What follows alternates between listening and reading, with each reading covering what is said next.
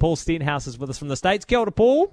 Good morning, Jack. Have you been listening into the Stenhouse family catch-ups where we end up having debates oh, about no, this stuff? I know. I shouldn't. I just, I, I can feel I'm just opening like a, a, a, a, a box we don't need to open. I think this morning, My dad especially is yelling the at the of the radio last right 24 now, Jack. hours. Yeah, I know, I know. All I'm saying is that I'm open-minded when it comes to that sort of thing. Hey, um, I was talking a little bit about this new app being released in the States to help people find bathrooms, and I've been scolded by our audience because, of course, they're not trying to find bathrooms, they're trying to find toilets. There are no baths Oh. in the rooms, and America, for some reason, doesn't have all that many public toilets. No, it doesn't. And of course, over here we call them restrooms too, because of course it's the place you go when you want to have a rest, isn't it?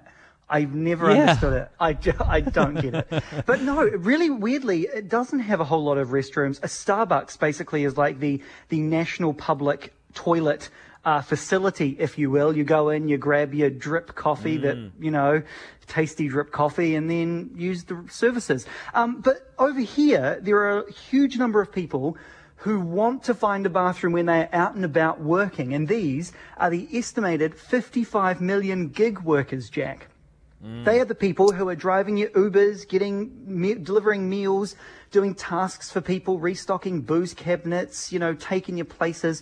Um, they are out and about. They are on the road, and they don't have anywhere to go to the bathroom. And Yeah. this is kind of crazy.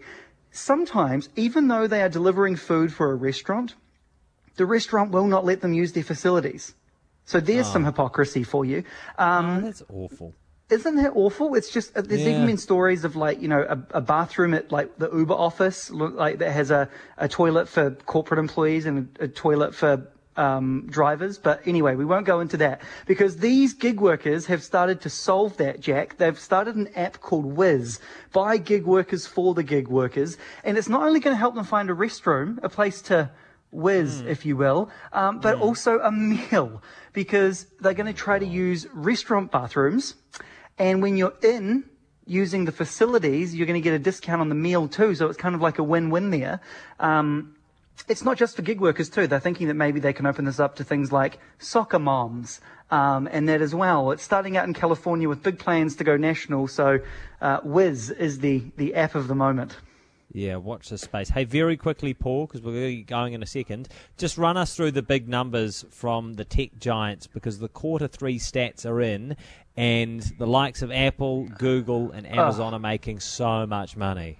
So much money. What recession, Jack? You know, you think about the, you think about this time we're in and so many businesses struggling And technology. Nope, these big tech firms, they are not. Alphabet, the parent company of Google, their Q3 revenue was up 14% on last year. Oh. YouTube brought in $5 billion in the quarter. Google made four, $46 billion in profit, Jack. 46 billion in profit last quarter.